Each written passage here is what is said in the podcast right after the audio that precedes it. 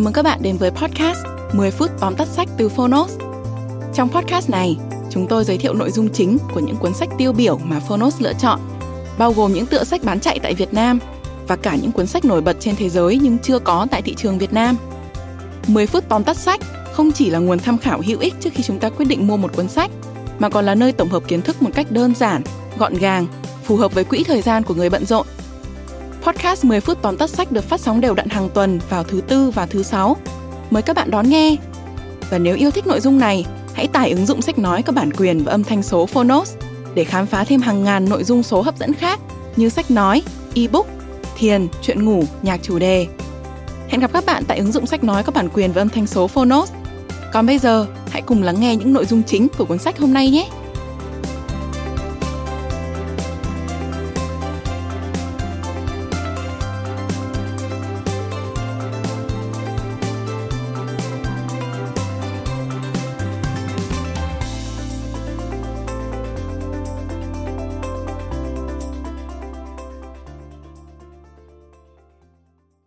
Bạn đang nghe từ Phonos. Tóm tắt sách Làm ra làm, chơi ra chơi. Deep Work. Tác giả Hal Newport.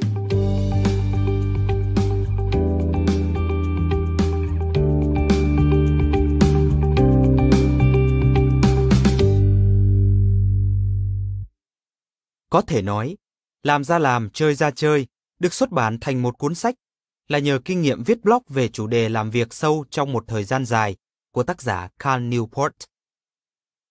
Nhờ những bài viết đó, ông đã đo lường được mức độ tiềm năng của cuốn sách này và ra mắt thành công, làm ra làm, chơi ra chơi. Những lập luận vì sao cần xây dựng thói quen làm việc sâu của Newport ngày càng được chú trọng, bởi nó phù hợp với nhịp sống tốc độ của thời hiện đại. Đặc biệt, khi khoảng chú ý của con người được tiết lộ chỉ còn 8 giây, ít hơn cả loài cá vàng. Thực hành có chú ý là một khái niệm tác giả từng đề cập trong cuốn sách trước đây của mình và tiếp tục đào sâu hơn về nó trong Làm ra làm, chơi ra chơi.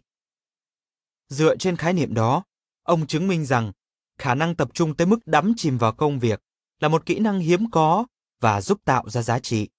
Sau đó, trong phần 2 của cuốn sách, ông trình bày 4 quy tắc mà người đọc có thể áp dụng để phát triển phương pháp làm việc sâu. Mời bạn cùng Phonos điểm qua ba nội dung chính được giới thiệu trong quyển sách Làm ra làm, chơi ra chơi, Deep Work. Nội dung thứ nhất Có bốn quy tắc để thực hành làm việc sâu và cả bốn đều đòi hỏi ý chí mới có thể thực hiện được. Hiểu được rằng mỗi cá nhân sẽ hiệu quả với từng lời khuyên khác nhau. Thế nên, khi tiếp cận với làm việc sâu, tác giả Cal Newport đề xuất tận bốn chiến lược khác nhau. Đầu tiên là cách tiếp cận với phong thái thầy tu, monastic approach. Phương pháp này xuất phát từ tu viện, nơi các nhà sư sống. Có nghĩa là bạn cần đóng cửa bản thân hoàn toàn, chẳng hạn như chuyển đến sống ở một căn nhà gỗ trong rừng để hoàn thành cuốn tiểu thuyết đang sáng tác, và sẽ không quay lại cho đến khi nào viết xong. Thứ hai là cách tiếp cận song phương, bimodal approach. Theo như phương pháp này hướng dẫn, bạn cần ưu tiên làm việc sâu lên tất cả việc khác.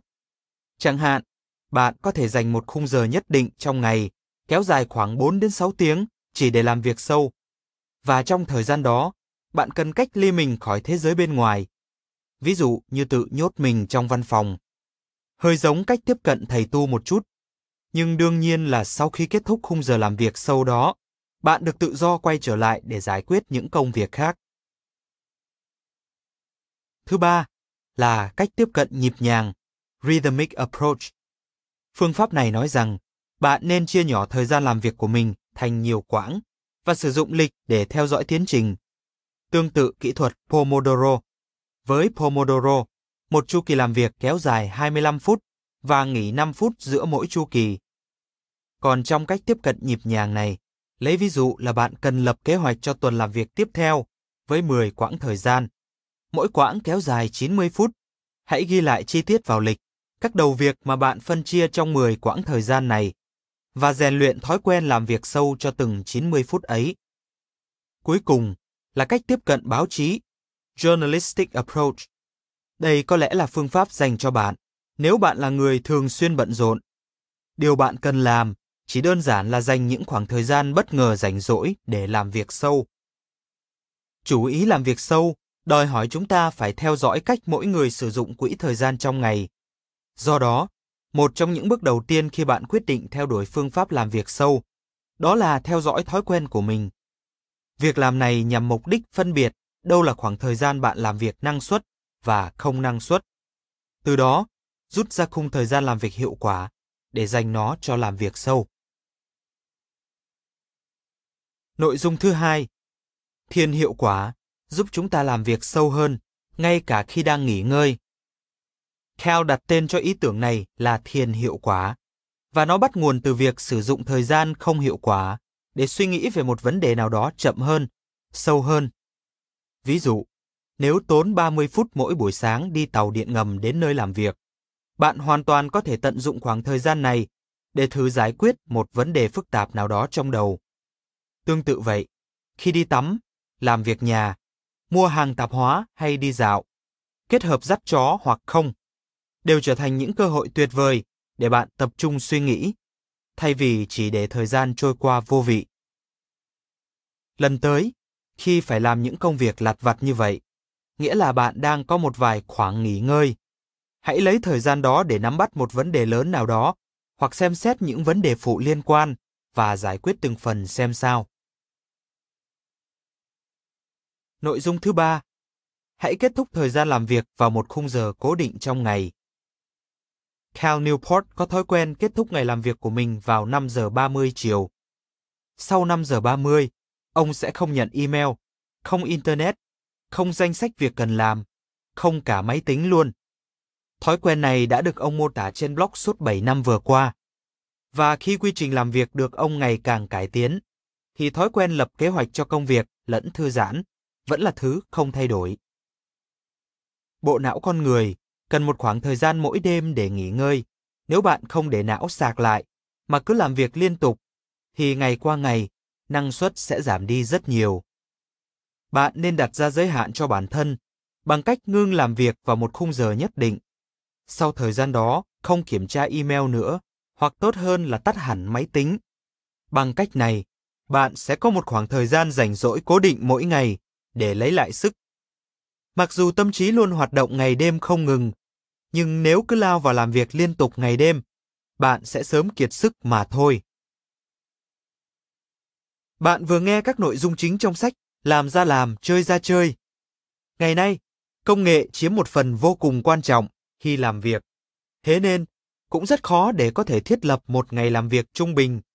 Vì chỉ cần vài cú click chuột để mở email là hàng trăm nội dung công việc đã ở đó chờ sẵn.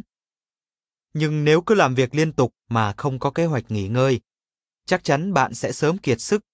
Vậy tốt hơn hết, bạn cần tự ngắt mình ra khỏi không gian mạng nhiều sao nhãng và tập trung giải quyết phần việc của bản thân. Phonos hy vọng, thông qua những gì cuốn sách hướng dẫn, bạn có thể học cách quản lý quỹ thời gian, chấm dứt sự hời hợt trong công việc và tối đa hóa những nỗ lực khi làm việc của mình. Đừng quên lời dặn của tác giả. Cho dù có kỹ năng hay tài giỏi đến đâu, nếu không tiếp tục làm việc và sáng tạo, bạn chắc chắn sẽ thụt lùi. Cảm ơn bạn đã lắng nghe tóm tắt sách trên ứng dụng Phonos. Hãy thường xuyên truy cập vào Phonos để đón nghe những nội dung âm thanh độc quyền được cập nhật liên tục bạn nhé.